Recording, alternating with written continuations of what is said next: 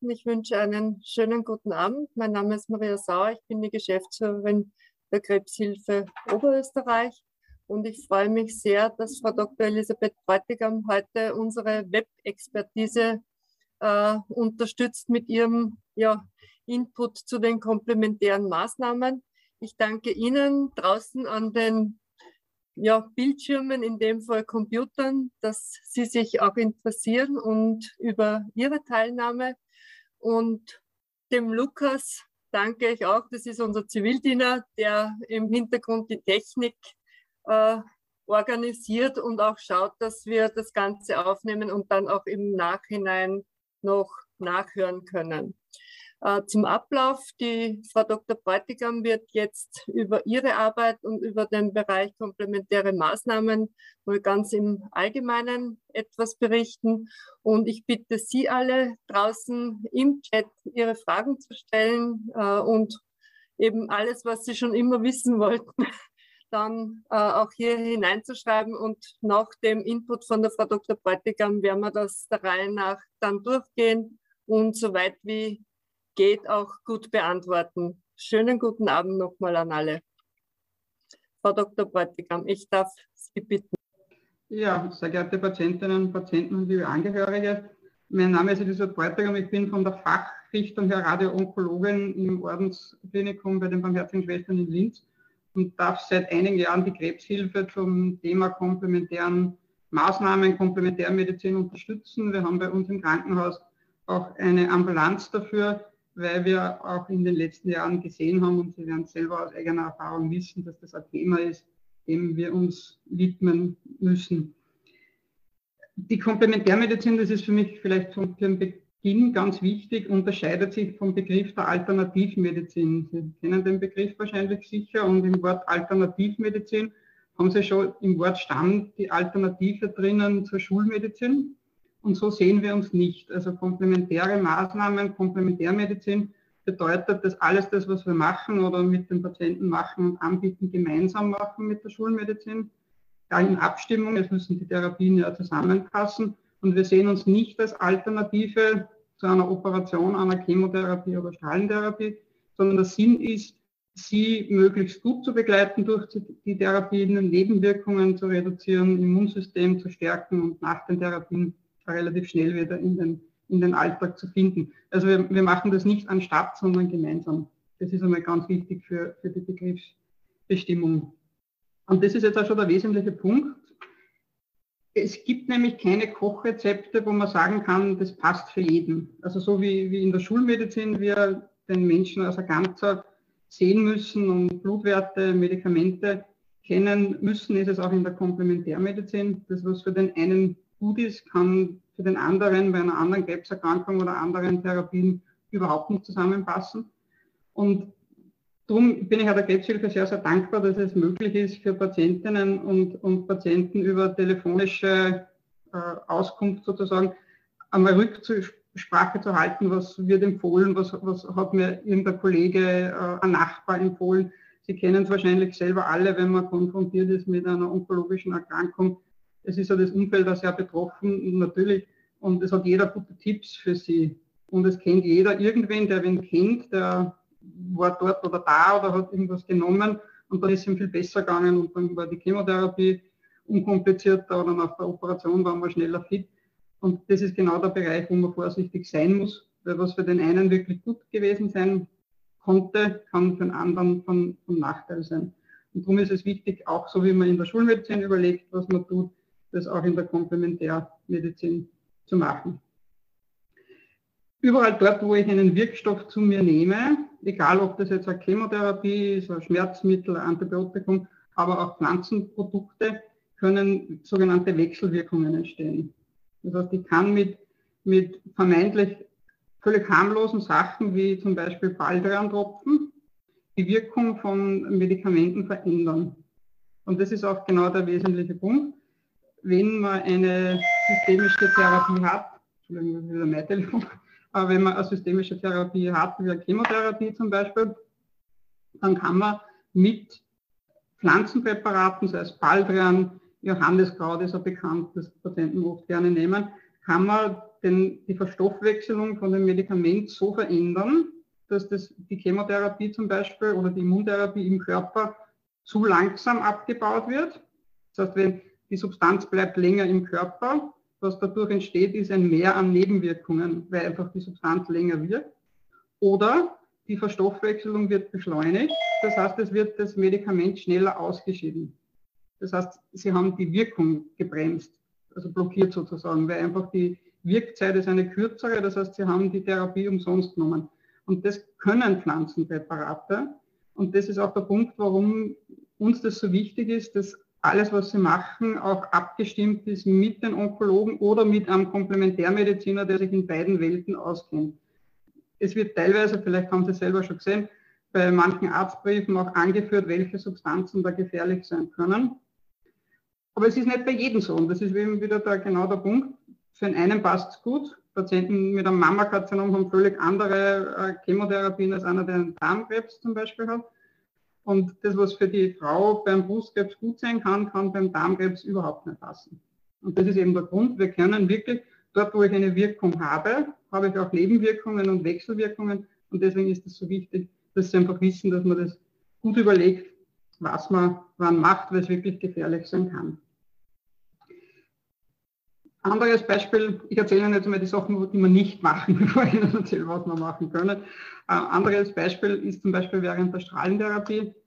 Die Mehrheit der Patienten im Laufe einer onkologischen Erkrankung äh, werden irgendwann mal zur Strahlentherapie zugewiesen und, und, machen bei uns oder in Völkerbruch den ein oder anderen Strahlentherapiezyklus.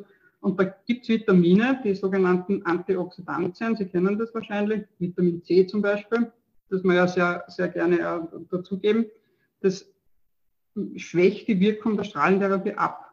Also man kann auch mit so einfachen Vitaminpräparaten die Wirkung von onkologischen Therapien abschwächen. Und wenn man sich schon entscheidet, das zu tun, dann ist es ja gescheit, dass das wirklich wirkt. Ja? Das heißt, Vitamin C zum Beispiel zur Strahlentherapie ist etwas, was wir den Patienten auf keinen Fall äh, empfehlen und da wirklich immer fragen, ob sie was nehmen, weil das gerade in der, in der Zeit einfach passiert. Es ist aber so, dass es auch sehr viele Sachen gibt, die man machen soll. Es ist eben, wie gesagt, nur, was für den einen passt, für den anderen unter Umständen gar nicht.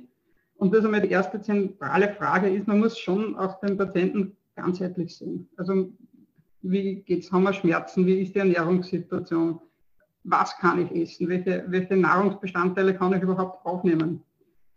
Als, als Beispiel, wenn wir einen Patienten mit, mit Tumor im, im Kopfhalsbereich haben, oder Strahlentherapie in dem Bereich, ist Essen viel mehr ein Thema oder ein Problem als bei einem Patienten mit einem Prostatakrebs, wo man im Beckenbereich operiert worden ist oder, oder bestrahlt wird.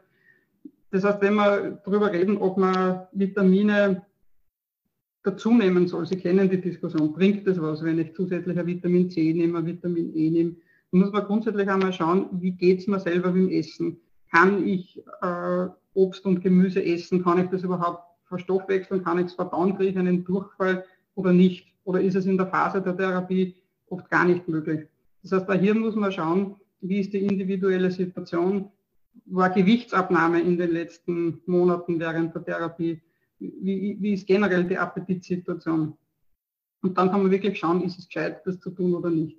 Was wir mittlerweile wissen, vielleicht haben Sie das auch in den Diskussionen mitgekriegt, das war immer die Frage, bringt zwar hochdosiert Vitamine zu nehmen, um Krebserkrankungen vorzubeugen und sozusagen überhaupt zu verhindern, dass das entsteht. In allen Publikationen, die gemacht wurden, hat man das nicht beweisen können, dass eine äh, prophylaktische Gabe sozusagen eine Krebsentstehung verhindert. Aber wie gesagt, man muss natürlich die individuelle Situation von jedem Patienten in dem Fall genauer sehen. Ein Vitamin, das ist ein bisschen eine Ausnahme, kennen wahrscheinlich alle, das ist das Vitamin D, das Sonnenvitamin. Davon, da gehen wir mittlerweile davon aus, dass wir alle, gerade jetzt, wenn wir jetzt unseren Vitamin D-Spiegel messen, der eher zu niedrig sein wird. Und da wissen wir mittlerweile, dass je höher, im, wobei höher im Normalbereich, also jetzt nicht über dem Normalbereich, man kann da auch Vitamine überdosieren, aber im höheren Normalbereich wissen wir, dass das Immunsystem einfach besser arbeiten kann. Es gibt da mittlerweile Arbeiten bei Covid, wo man gesehen hat, dass wenn der Vitamin D-Spiegel höher ist, die Verläufe unkomplizierter sind und die Wahrscheinlichkeit auf der Intensivstation zu landen geringer ist. Und genauso gibt es auch Chemotherapien, wo wir wissen, wenn der Vitamin D-Spiegel im höheren Normalbereich ist, allem Immuntherapien sind, dann ist das Ansprechen der Therapie ein, eine bessere und es wird er besser vertragen. Also den Vitamin D-Spiegel zu kennen und das zu substituieren in, in Tropfenform ist etwas, wo man nicht besonders viel falsch machen kann. Man muss aber den Ausgangswert wissen, weil man kann, wie gesagt, auch Vitamine überdosieren. Für alle Patientinnen, vor allem mit Mammakarzinom, die kennen das, weil wir Vitamin D auch hier vor allem zum Schutz der Knochen eigentlich fast bei allen Damen dazugeben. Es gibt aber auch die eine oder andere Pflanze, die Sie, die Sie alle wahrscheinlich kennen und es ist aus, wie überall gibt es auch immer wieder moderne Pflanzen, das ist ganz interessant zu beobachten. Zwei Jahre lang war jetzt die Aronia-Beere total äh, in aller Munde. Sie haben das wahrscheinlich gesehen mit Säften und, und Beeren und zum Trocken und alles Mögliche. Mittlerweile sind wir bei der Morinda, das ist eine ähnliche Frucht mit antioxidativem Potenzial. Also es gibt da hier Strömungen und, und immer wieder neue Pflanzen, die, die verwendet werden. Und gesagt, da ist es wichtig, Pflanzen haben Interaktionen mit Chemotherapeutika und Immuntherapien sodass wenn Sie irgendwas hochdosiert in Kapselform nehmen, Sie das bitte, bitte abstimmen mit einem Onkologen oder mit einem Komplementärmediziner, der sich dafür in, in beiden Sachen auskennt. Eine Pflanze, die Sie wahrscheinlich alle kennen, die wir seit vielen Jahren im Einsatz haben und die eine derer ist, die die, die meisten publikatorischen Aktivitäten hervorgerufen hat, das ist die Mistel. Ich weiß nicht, vermutlich haben Sie das schon mal gehört. Misteltherapie, Sie kennen die Mistpflanze von, um die Weihnachtszeit. Es wird hier aus einem Extrakt der Pflanze, so in kleinen Ampullen, das wird unter die Haut subkutan gespritzt, wie bei Thrombosespritzen.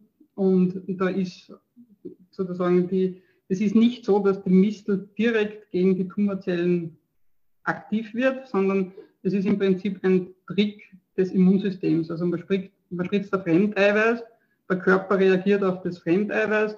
Es werden Immunzellen gebildet. Über Interleukine reagiert der Körper auf das Fremdeiweiß. In der Zwischenzeit löst sich die, die Substanz im Körper auf. Und was übrig bleibt, ist einfach ein gestärktes Immunsystem. Für das haben wir auch Belege. Also es ist, ist noch nachgewiesen, dass die Patienten, die das machen, schneller fit sind nach Chemotherapien. Gibt sehr viel schon beim Brustkrebs, aber auch beim Bauchspeicheldrüsenkrebs. Es verträgt sich zu fast allen Therapien. Zu den neuen haben wir nur wenig äh, Untersuchungen, aber zu den altbekannten Chemotherapien geht es auch dazu. Und man wird, das wissen wir, man ist schneller wieder fit, man ist weniger müde und das Immunsystem wird sozusagen durch die Misteltherapie gepusht. Bis vor kurzem, also bis zur Zusammenführung der Krankenkassen, war es in Oberösterreich möglich, das zu rezeptieren, weil die Datenlage eine so gute ist, dass die Krankenkasse die Kosten übernommen hat. Seitdem es eine Gesundheitskasse gibt, wird es leider nicht mehr bezahlt. Wir kämpfen da gerade und versuchen das wieder äh, für unsere Patienten zu bekommen, weil wie gesagt die Datenlage an und für sich eine sehr, sehr gute ist. Der zweite Bereich, den Sie wahrscheinlich auch kennen, wo wir sehr gute Arbeiten haben und wirklich gut belegt ist, ist die, ist die Akupunktur. Ich nehme an, dass der eine oder andere von Ihnen das schon probiert hat. Wir haben da sehr gute Datenlagen, dass Patienten, die zur Chemotherapie gegen Übelkeit und Müdigkeit und Schlafstörungen zusätzlich wirklich begleitet werden mit Akupunktur, also einfach nachweislich besser geht und wirklich die Akupunktur unmittelbar vor der, vor der Chemotherapie, wenn man unter Übelkeit leidet, da sehr, sehr effektiv sein kann, auch vor allem, wie gesagt, bei Schlafstörungen und Müdigkeit. Der andere Teil der chinesischen Medizin, das sind die Kräutertees, die Sie wahrscheinlich kennen. Da sind wir schon wieder in einem, in einem schwierigeren Bereich, weil da sind wir schon wieder bei den Interaktionen der Pflanzen mit den Chemotherapeutika. Bei der Akupunktur kann das nicht passieren. Also Akupunktur gehört zu den Dingen, die man ganz unkompliziert und gut begleitet machen kann zur schulmedizinischen Therapie. Bei den Tees müsste man schon wieder drüber schauen und schauen, ob das zur jeweiligen Chemotherapie passt. Die dritte Säule der chinesischen Medizin, das wäre Qigong. Ich nehme an, dass Sie das auch alle kennen. Das ist eine ganzheitliche Bewegungstherapie. Im Endeffekt lernt man dabei selber die Akupunktur, die, die sonst gemacht wird, die Meridiane zu aktivieren und, und sich sozusagen im erweiterten Sinn selbst zu akupunktieren. Das funktioniert sehr gut. Es gibt auch für, Akupunkt, äh, für Qigong und für Yoga, auch gerade beim, beim Brustkrebs, gute Daten, dass die Patienten, die das machen während der Therapie, äh, dass denen besser geht, beziehungsweise auch der Nebenwirkungen der antihormonellen Therapie, die die Patientinnen ja haben beim Brustkrebs, mit, im Sinne von verfrühten Wechselbeschwerden etc., dass mit ganzheitlichen Bewegungstherapien wie Yoga und Qigong das gebessert werden kann. Auch beim Brustkrebs haben wir diesbezüglich sehr, sehr gute Daten äh, schon erheben können, sind, ist ein Bewegungs- und Ausdauertraining. Also wir haben die in den Untergruppen gesehen, dass die Patienten, die regelmäßig Ausdauertraining machen, eine höhere Lebensqualität haben, ein besseres Überleben haben bezüglich der Krankheit. Und das sind Maßnahmen, die man selber relativ einfach einsteuern kann. Und das sind Maßnahmen, die überhaupt keine Nebenwirkungen haben. Also das, was jeder ganz unkompliziert machen kann, sind ganzheitliche Bewegungstherapien wie Qigong und Yoga. Es ist ein Ausdauertraining. Es gibt ja von der Krebshilfe immer so Wandergruppen immer wieder. Ich nehme an, dass das nach Corona oder jetzt im Sommer auch wieder, wieder mehr angeboten werden wird.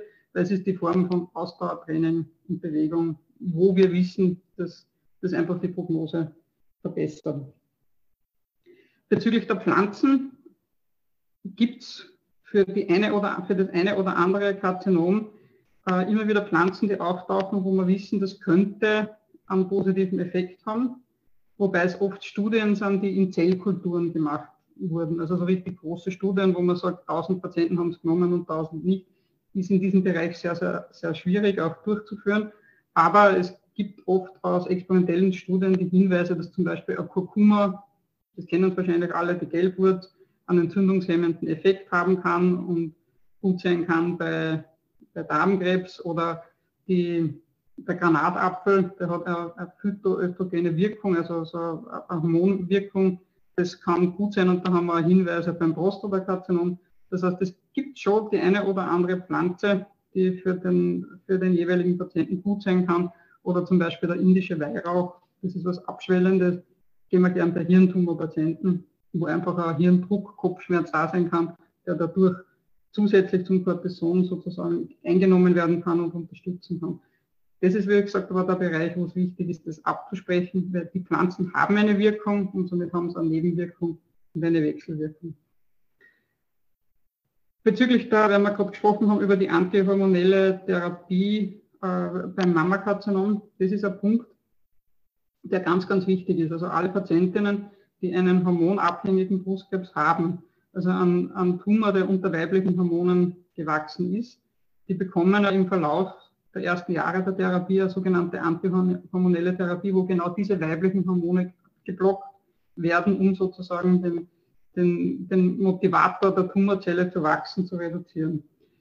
Was entsteht, sind Nebenwirkungen im Sinne von frühzeitigen oder auf einmal auftretenden Wechselbeschwerden im Sinne von Schwitzen, äh, Unruhe, nicht gescheit durchschlafen können. Und wenn man jetzt zum Beispiel jemanden fragt, was kann ich machen gegen Wechselbeschwerden, dann werden ihnen oft, so wie den anderen Frauen, eine Reihe von Tees empfohlen, äh, Sojapräparate, die Graubensilberkerze zum Beispiel. Das sind alles Pflanzen, die eine leichte hormonelle Wirkung haben und somit diese Wechselbeschwerden nehmen. Für Frauen, die ganz normal im Wechsel kommen, ist das auch gut passend, das funktioniert auch wunderbar. Aber für alle jene, die durch, durch die Brustkrebserkrankung und durch die Medikamente in den Wechsel versetzt worden sind, da würde, wenn ich jetzt zusätzlich Pflanzen gebe, die genau wieder eine, eine weibliches Hormon zuführen, das ist total kontraproduktiv. Das heißt, es wird ihnen auch besser gehen damit, wenn sie es nehmen, weil nämlich das Medikament in der vollen Wirkung nicht mehr wirken kann. Weil ich, einerseits nehmen sie Medikamente, die die Hormone blocken und andererseits führt man Pflanzen zu, die das machen. Ja. Das heißt, das ist ganz, ganz wichtig und wir haben das schon öfters gesehen, weil wenn man dann in die Apotheke geht und zum Beispiel sagt, ich möchte was haben an Tee gegen Wechselbeschwerden, der Apotheker kann das nicht wissen dass sie zum Beispiel einen Brustkrebs haben und wenn sie das nicht erzählen und ein Medikament nehmen und da wird ihnen eine, eine gute T-Mischung empfehlen, die normalerweise wunderbar funktioniert, aber in dem Fall gar nicht passt.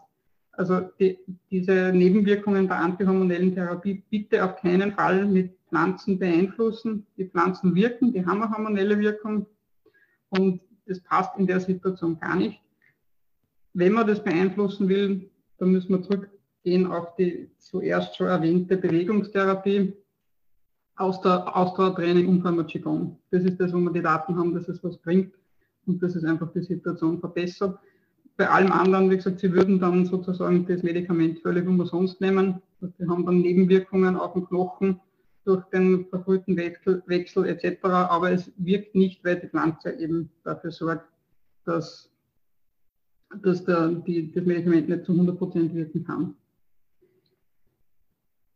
Ich muss jetzt aber auch noch warnen vor, vor ein paar Sachen. Es gibt nämlich, das ist ganz interessant, ein, ein Vitamin, das gibt es nur im Internet, das ist das Vitamin B17. Das ist einmal ganz interessant, das zu googeln, wenn Sie Zeit haben.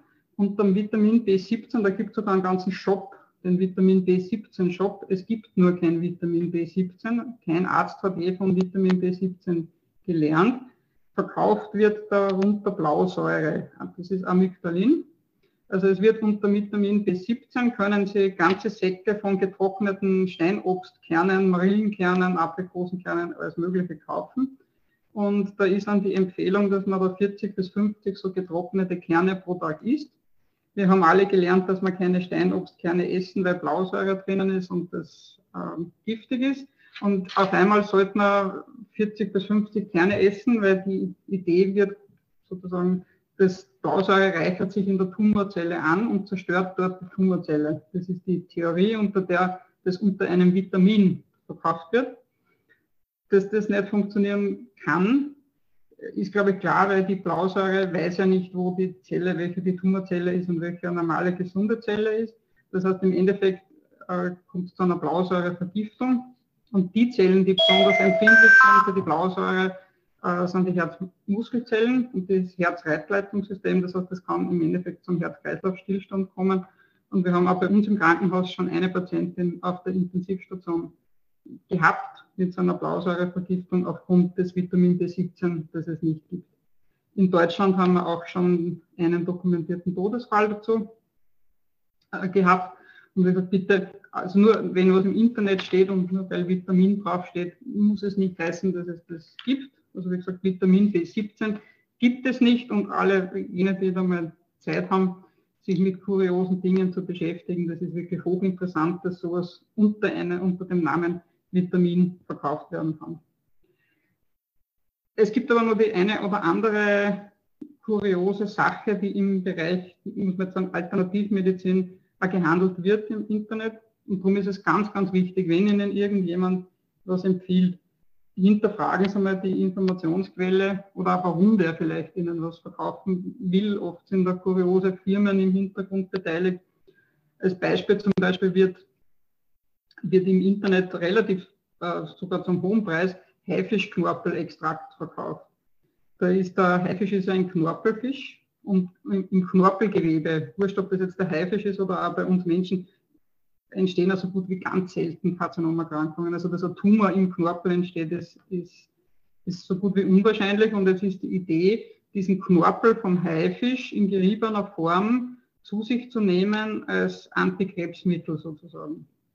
Und das funktioniert nicht. Also wir, wir bringen da ziemlich viel Haifische um dafür. Es, das, die Präparate kosten ein paar hundert Euro, wenn Sie das nehmen im Monat in der Dosierung.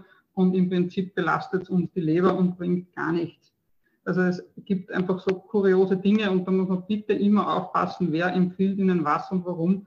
Und wenn man sich dann vielleicht auch selber im Internet einmal anschaut, schauen Sie sich ja mehrere Seiten an und uns es kritisch hinterfragen und sonst, wie gesagt, gerne bei der Krebshilfe nachfragen, weil genau das sind die Sachen, wo wir auch Sie schützen möchten, wo wir Sie ja schützen müssen, dass genau sowas nicht passiert. Ja, weil man kann mit äh, solchen Dingen relativ schnell ein paar hundert Euro ausgeben im Monat für nichts und wieder nichts und kann im Prinzip nur die Leber und, und das ganze System belasten und im blödesten Fall die Therapie verschlechtern, das Ergebnis verschlechtern.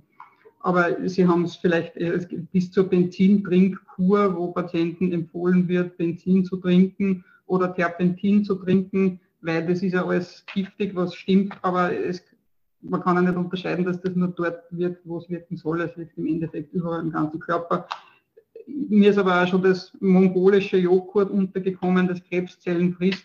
Blöderweise kostet die Therapie 600 Euro im Monat und muss immer eingeflogen werden aus der Mongolei. Aber das sind alles so Sachen, wo, glaube ich, klar ist, das kann nicht funktionieren. Und uns Komplementärmediziner ärgert das immer bis zum gewissen Grad schon, weil es nämlich die vernünftige Komplementärmedizin, die wir eben anbieten, dass man wirklich ganzheitlich auf den Patienten schaut, wie geht's, wie geht's mit der Chemotherapie, wo sind meine Nebenwirkungen und kann ich mit der einen oder anderen Maßnahme, mit der einen oder anderen Pflanze oder mit einer Akupunktur, kann ich das unterstützen und kann ich das besser machen. Das, da wird dann immer schnell alles in einen Topf geworfen und wir haben, wie gesagt, mit dieser Gruppe nichts zu tun und darum ärgert uns das auch immer bis zum gewissen Grad, dass da mit der Angst von, von Patienten und Angehörigen natürlich immer sehr viel versucht wird, von manchen Gruppen sehr viel Geld zu machen. Und da möchte ich Sie einfach bitte warnen, nur weil irgendwas teuer ist oder irgendwer ein Verkaufstalent hat, heißt das nicht, dass das in Ordnung sein muss. Das war jetzt einfach einmal ein kurzer Überblick. Ich glaube, es ist gescheit, wir schauen einmal in den Chat, weil jetzt habe ich gesehen, da steht schon so viel. Haben Sie das im Überblick? Ja, wie gesagt, es sind ja. einige Fragen da. Ja. Und ich würde sagen, wir fangen eh gleich mit dem ersten an, das die Marlene reingestellt hat. Sind ähm, Sie selbst oder sonst lesen Sie kurz? So, das die erste Frage war. Können Sie etwas zu, genau. Mhm. Ja, also das ist im Prinzip, das ist wieder weg. Äh, ein Präparat, äh, bei dem wir relativ ganz gute Ergebnisse haben bei leichten Depressionen. Wenn Sie wirklich schwerere haben, passt es nicht. Ja. Und bezüglich Wechselwirkungen im Großen und Ganzen wird es ganz gut vertragen äh, und passt zu den Therapien dazu. Aber es gibt die eine oder andere Chemotherapie. Wir haben ja zig Chemo- und Antikörpertherapien zur Verfügung. Also man muss das wirklich dann individuell anschauen, ob es passt oder nicht. Ja. Also generell zu sagen, für alle Chemo passt, das stimmt nicht für die Mehrheit ist es in Ordnung, aber man muss das wirklich auf, den, auf die Substanz runterschauen. Also welche Chemotherapie haben Sie, welche andere Medikamente schlucken Sie noch dazu? Und dann kann man sagen, ob es passt. Grundsätzlich ist es eine Therapie, die bei leichten Depressionen sehr gut funktioniert. Ja. Bei richtig schwereren Depressionen ist es aus meiner Sicht zu wenig. Okay. Die Misteltherapie, denke ich, äh, ist auch beantwortet worden. Das war eben im Vortrag drinnen.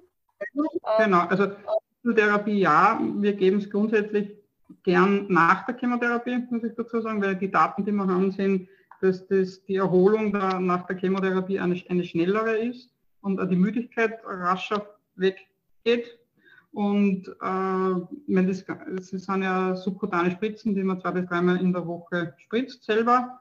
Patienten machen das auch selber. Und das ist immer aus unserer Sicht die Zeit nach der Therapie, dass man schneller fit wird, ist da die, ist da die beste. Dann die nächste Frage waren die Kurkuma-Kapseln. Äh, ja, da wäre es jetzt interessant, welche Art von Tumor das war. Äh, grundsätzlich das Kurkuma ist eine, ist eine entzündungshemmende gute Substanz. Wenn keine Therapie eingenommen wird, passt es auf jeden Fall und das kann ich nur empfehlen, das zu nehmen. Also die Kapseln sind sinnvoll, ja. Mhm. Äh, vielleicht nochmal ganz kurz auf zu Vitamin C, also weil eben ein paar leider ein bisschen später eingestiegen sind. Sie haben Vitamin C ja schon angesprochen, aber vielleicht auch nochmal ganz kurz. Äh, also Genau, also die Daten, dass sozusagen hochdosiertes Vitamin C vor Krebserkrankungen schützt, die haben wir nicht nachvollziehen können in den Studien. Äh, beim Vitamin C muss man es wirklich individuell anschauen. Im, es ist ein Vitamin, das im Körper nicht gespeichert wird. Das heißt, Sie müssen den täglichen Bedarf, den Sie brauchen, zu sich nehmen. Wenn ich jetzt mit Essen ein Problem habe, mit Verdauung, weil ich generell schlecht isst und Durchfall habe oder äh, Obst und Gemüse nicht nehmen kann, ist es sicher gescheit, das zu ersetzen, weil wie komme ich sonst zum Vitamin C? wenn in der Phase, wo ich aber ganz normal essen kann, so wie, wie, wie alle anderen auch, können es dann, und, und das im Frühling und im Sommer ist, muss man dazu sagen, können es den Vitamin C-Gehalt äh, gut abdecken. Ja. Den, den höchsten Vitamin C-Gehalt haben wir in, in unseren einheimischen Paprika zum Beispiel. Das ist gar nicht, das, das nicht die Zitrone und das ist auch nicht die Orange. wenn man sich vorstellt, wie das transportiert wird zu uns, in, also teilweise grün geerntet in, in Dunkelkammern, in Schiffen und so weiter, da ist nicht besonders viel Vitamin C drinnen. Das ist ein Irrglaube. Das ist ein, wenn man im Winter zurückgreift, ist es wahrscheinlich das Sauerkraut, das Einheimische, das das weiße Vitamin C hat. Da sind wir jetzt aber schon wieder ein Punkt, wenn Sie wirklich jetzt zum Beispiel eine Beckenbestrahlung haben oder Chemotherapie haben, Sauerkraut zu essen in der Phase der Chemotherapie, das ist etwas, was mehrheitlich nicht besonders gut verträglich sein wird. Das heißt, das ist dann schon die Phase, wo man sich überlegt, muss ich mein Vitamin C oder sollte ich meinen Vitamin C-Bedarf, wenn ich ihn nicht decken kann, anders decken. Ja. Die dauerhafte Substitution, wenn man normal isst, hat sicher keinen Sinn. Wenn man erhöhten Stresspegel hat, dann ist der Vitamin C-Bedarf ein höherer. Da kann man auch überlegen, ob man es substituiert. Aber wie gesagt, das würde ich echt, äh, da muss man ganzheitlich einfach den Menschen sehen, wie es geht, wo die Probleme sind. Und also kein generelles Ja, das muss jeder haben, sondern das wird wirklich angeschaut. Ja. Im Prinzip, ja, also die, für die Haut sind während der Bestrahlung pflegende Substanzen, äh, fetthältige Creme oder Öle das Gescheiteste, zum Beispiel die Bepanthensalbe oder ein reines Mandelöl oder Olivenöl.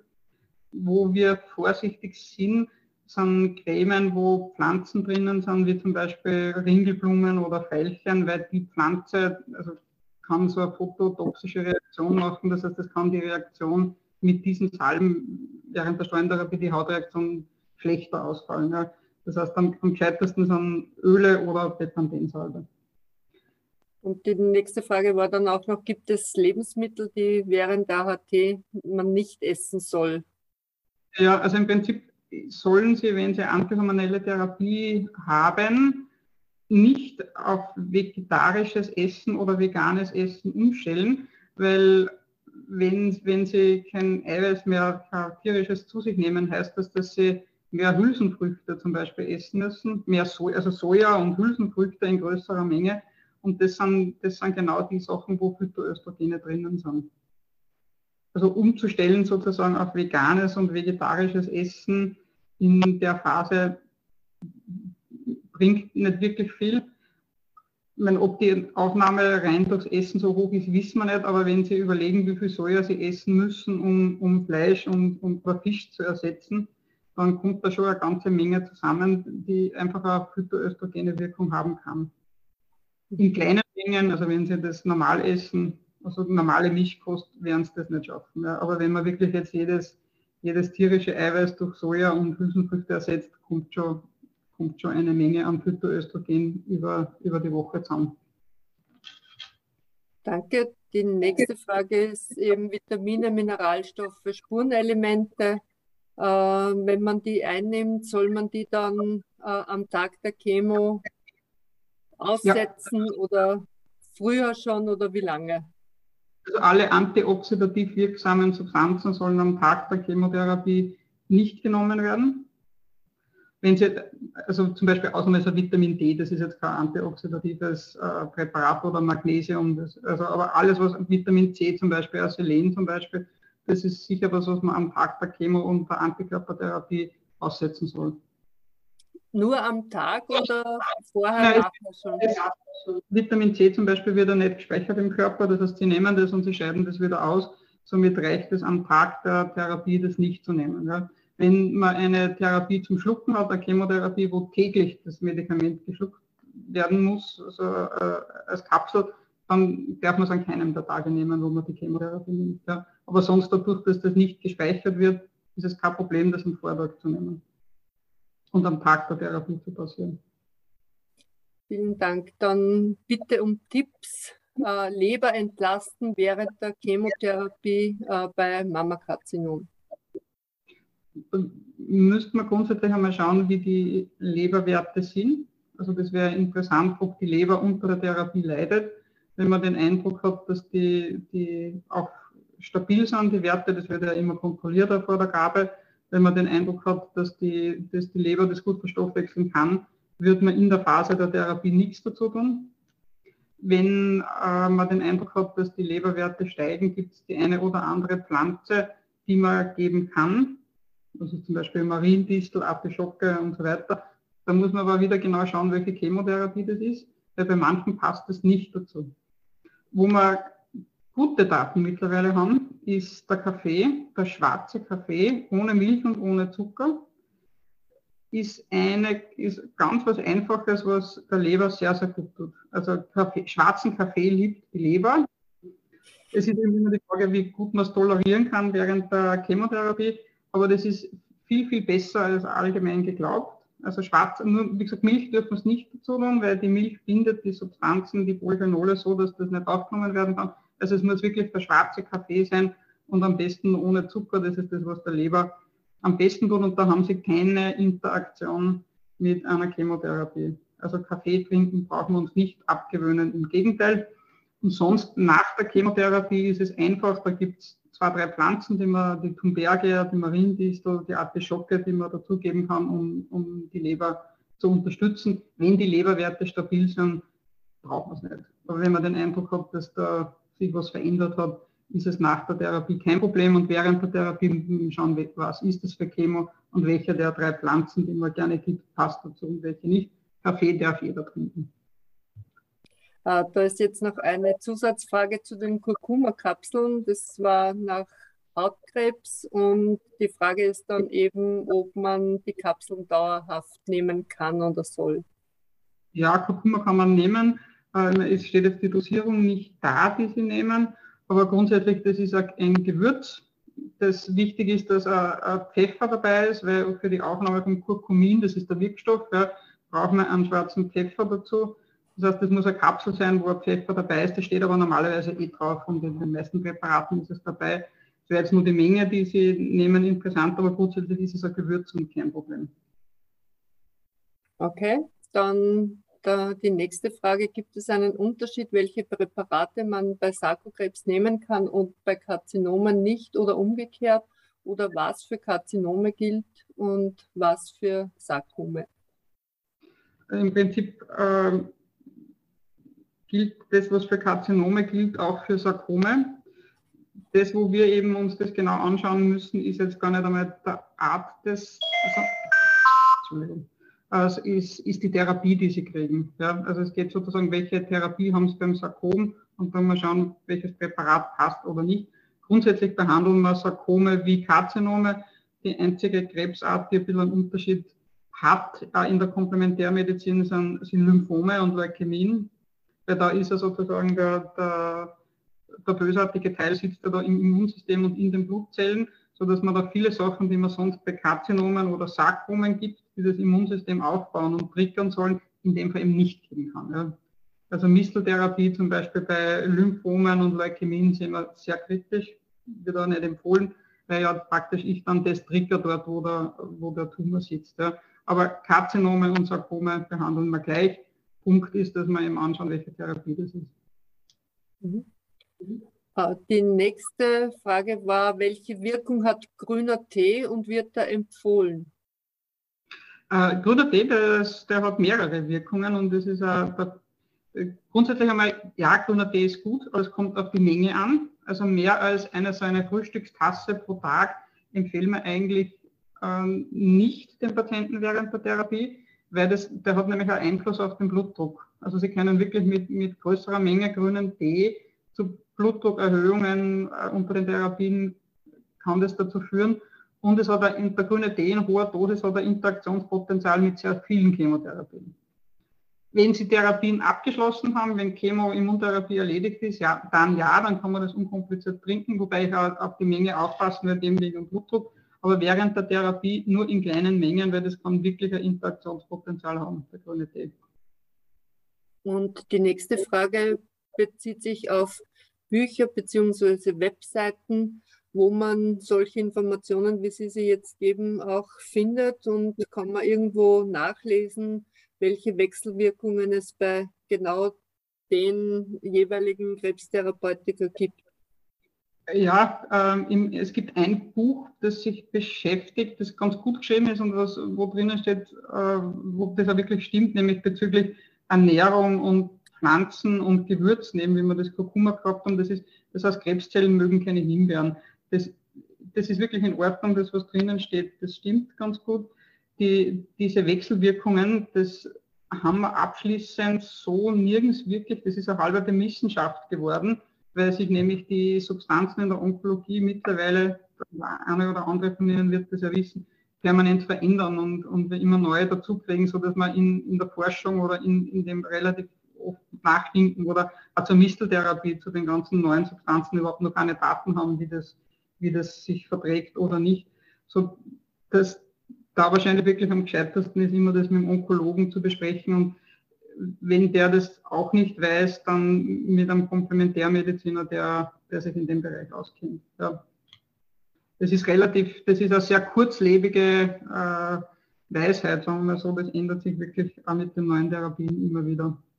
Und mit den neuen Pflanzen, muss man auch sagen. Also so wie die Aronia, wo ich schon zuerst gesagt habe, vor fünf Jahren hat das kaum noch ein Patient empfohlen bekommen von irgendjemandem und, und vor zwei Jahren hat fast jeder Aronia Beeren oder Saft gehabt. Ja mittlerweile interessanterweise eben nicht mehr. Also es sind also Strömungen, die, die, da, die da uns beschäftigen.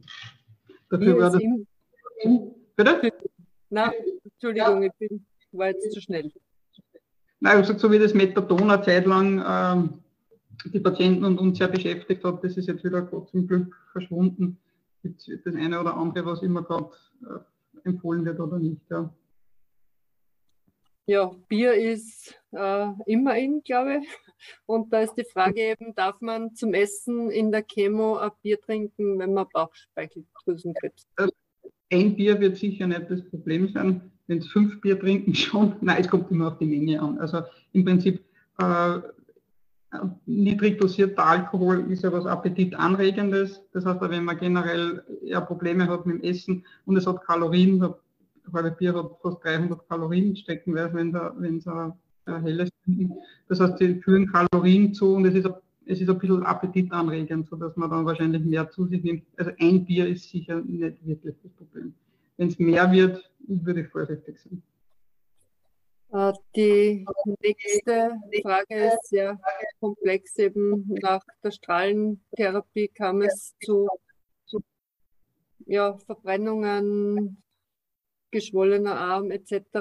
und äh, bei, den, bei den Implantaten auch. Und gibt es da etwas, das Sie eventuell empfehlen könnten?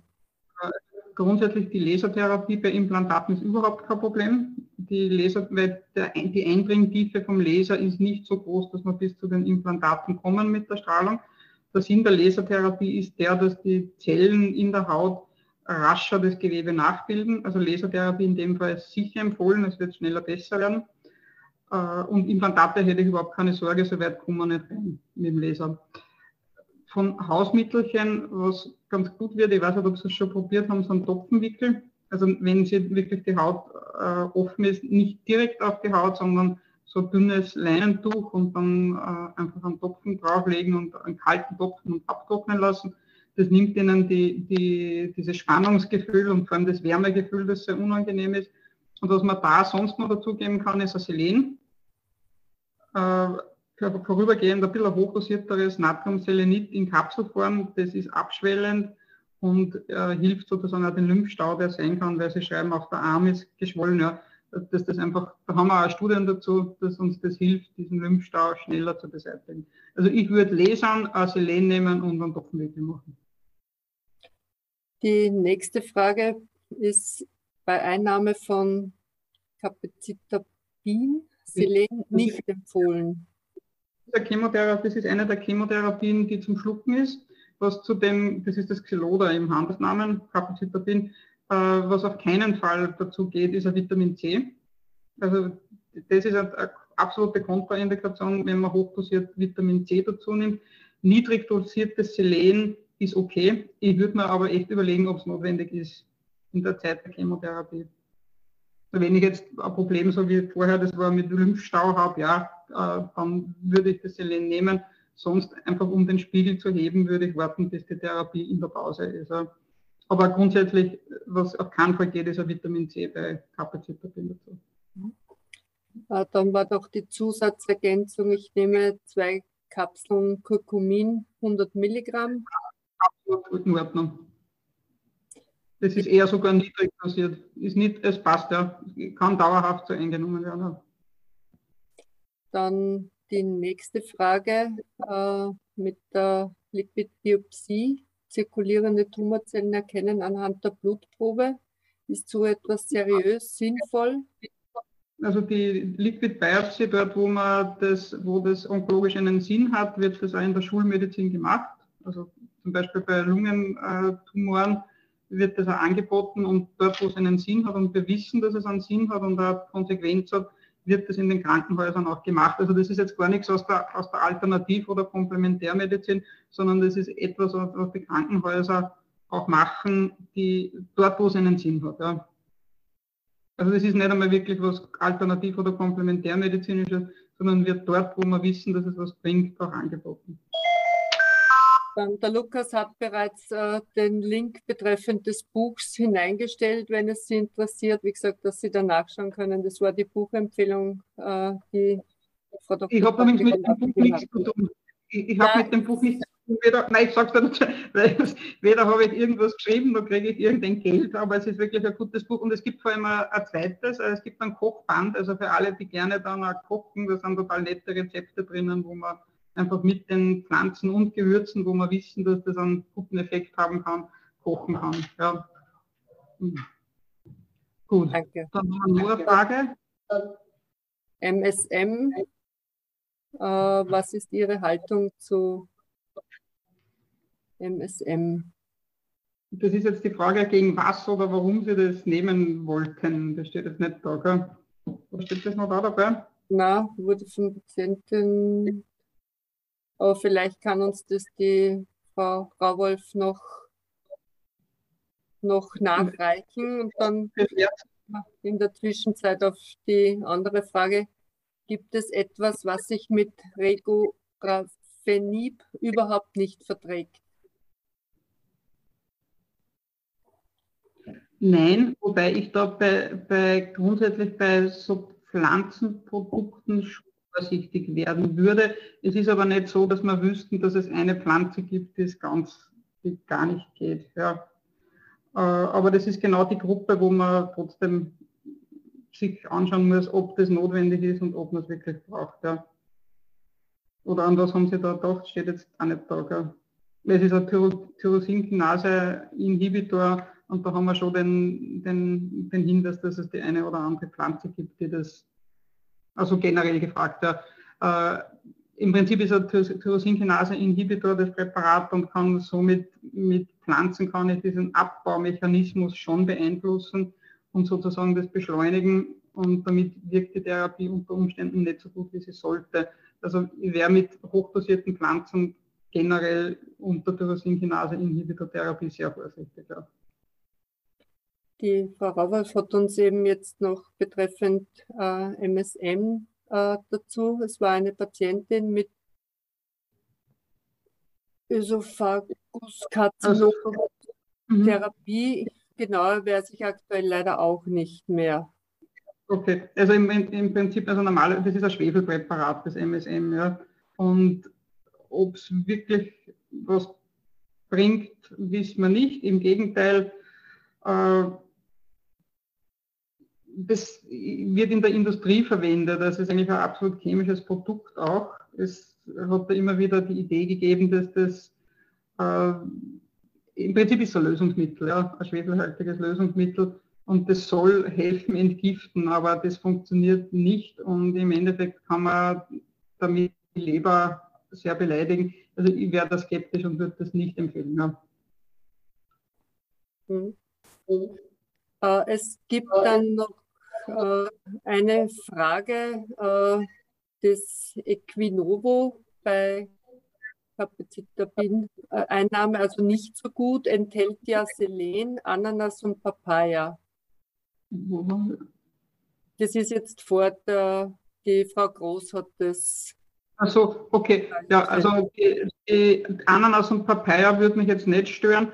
Das Selen, es ist die Frage, wäre die Frage, wie hoch das dosiert ist pro Tag. Ja wichtig ist einmal, es ist kein Vitamin C dabei. Die Papaya und Ananas wird nicht wegen Vitamin C dazugegeben, sondern das sind Enzyme, die da drinnen sind. Ja. Die hätten nicht das Problem beim Selen, müsste man wissen, wie viel, wie viel das ist. Ja. Welches, es gibt zwei verschiedene, es gibt ein Natriumselenit und ein Selenmethionin und da kommt es auf die tägliche Dosierung an dazu. Und, äh, aber wie gesagt, das ist kein Vitamin C dabei und darum ist es grundsätzlich schon mal gut. Ja. Die Frau Bauer hat noch geschrieben, äh, eine Frage noch zu Vitamin D3, K2 und B12. Ist das alles gut verträglich mit Selen? Als Therapie nehme ich zurzeit. Mhm. Ja. Also Vitamin D und K2 ist kein Problem, das Vitamin B12 ist auch kein Problem. Und das Selen, ich nehme an, dass da 100 bis 200 Mikrogramm haben und damit ist das auch in Ordnung. Ja. Ja, ich habe jetzt derzeit keine Fragen mehr aus, den, aus dem Publikum, sagen wir mal so. Äh, was ich noch wirklich auch vielleicht ähm, die Bewegungstherapie, die Sie angesprochen haben. Äh, dazu gibt es auch vom Herrn Dr. Kiesel ja äh, wirklich auch eine entsprechende Studie, die er ja hier in Linz auch anbietet. Und äh, vielleicht für alle, die heute auch zugehört haben, wir haben da bereits einen entsprechenden Podcast eben auch aufgenommen. Der Dr. Kiesel hat auch zur Bewegung und äh, die Auswirkungen eben bei den Therapien oder zur Unterstützung bei den Therapien da auch gesprochen. Also das können Sie auch gerne noch nachhören. Ist sicher für die einen oder anderen auch interessant. Das finden Sie auch bei uns auf der Webseite, auf der Homepage. Und die Marlene hat uns jetzt noch eine Frage geschickt. Können Sie etwas zum Pilz so, jetzt, jetzt stehe ich an. Das ist, wie, wie spricht man denn wirklich aus?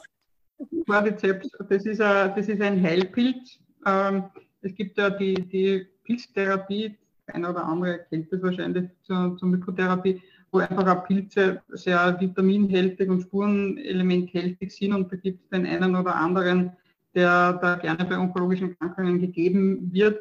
Grundsätzlich kann man das machen, aber da wäre ich wirklich sehr, sehr vorsichtig und würde das erst nach Abschluss der schulmedizinischen Therapie nehmen, weil die sind so, die Inhaltsstoffe der, Pilz, der Pilze, der Heilpilze, die sind so breit gefächert, dass wir da echt ein Nebenwirkungspotenzial haben. Und das Zweite, wo man wirklich, wirklich aufpassen muss, ist bei den Heilpilze, wo sie herkommen. Ja weil die sind teilweise sehr, sehr schwer metallbelastet. Also da braucht man wirklich eine gute Quelle von, von einer zertifizierten äh, Pilzhersteller, Medikation sozusagen. Äh, da, da, kann man wirklich Sachen schlecht machen. Ja. Da wirklich Pilze speichern ja Schwermetalle, also wirklich belastete äh, Pilze hat. Also da ist wirklich die Quelle wichtig. Wer produziert das? Wer überprüft das? Wo kommt der her? Und wie gesagt, die Inhaltsstoffe sind so mannigfaltig, dass das da wirklich gescheit ist, das erst, erst nach der Chemo- oder Immuntherapie zu tun. Ich habe nur irgendwas, also der große Hype ist jetzt bei diesen Chaga-Pilzen, also bei diesen. Ja,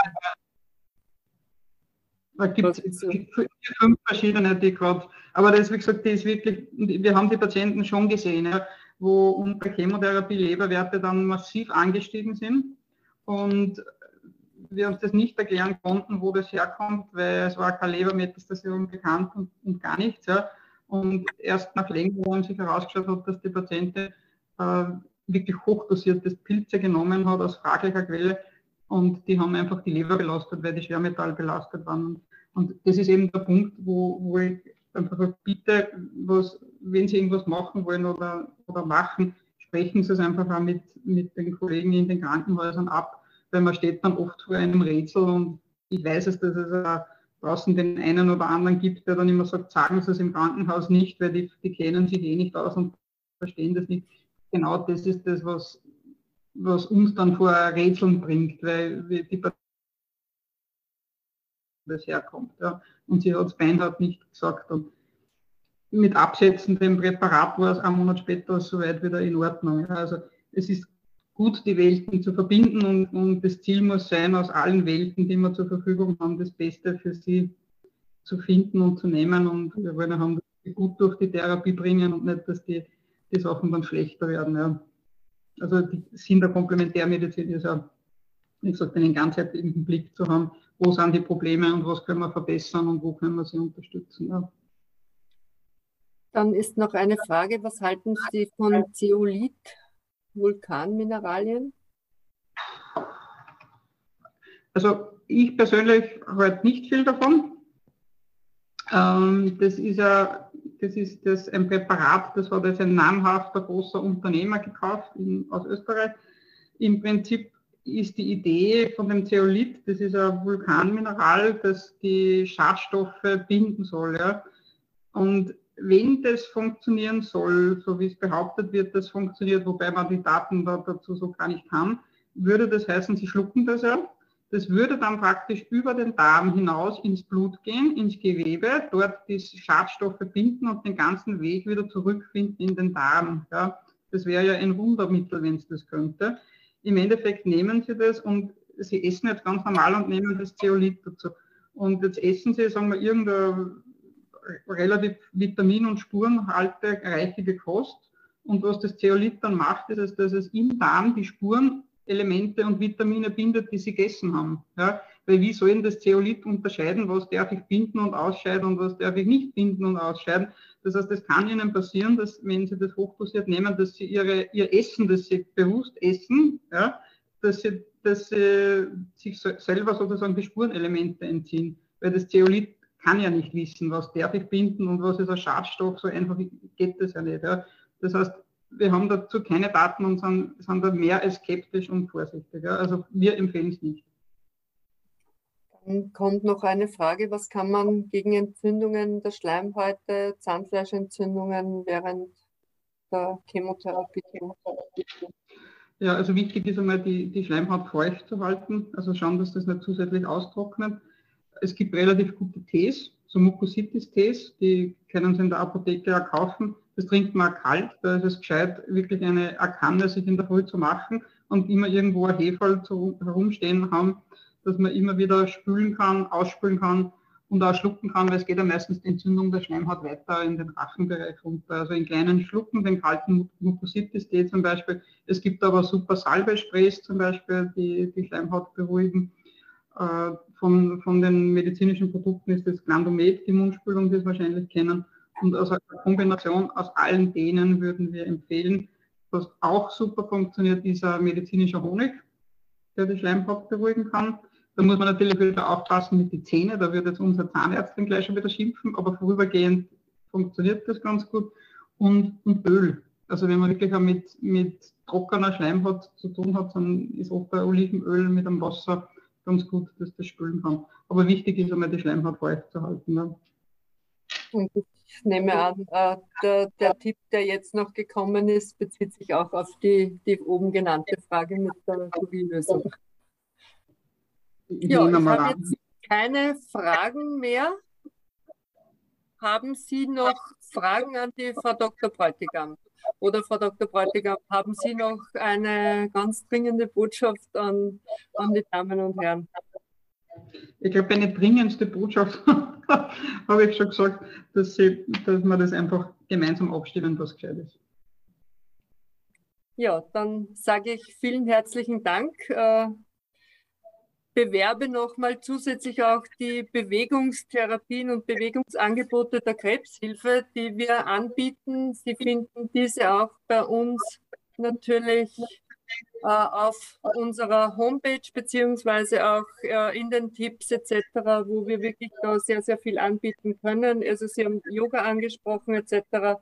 Auch das gibt es. Also wir freuen uns beziehungsweise auch unsere äh, Therapeutinnen, unsere Damen und Herren, die, die das anbieten, freuen sich auf Ihre Anfragen.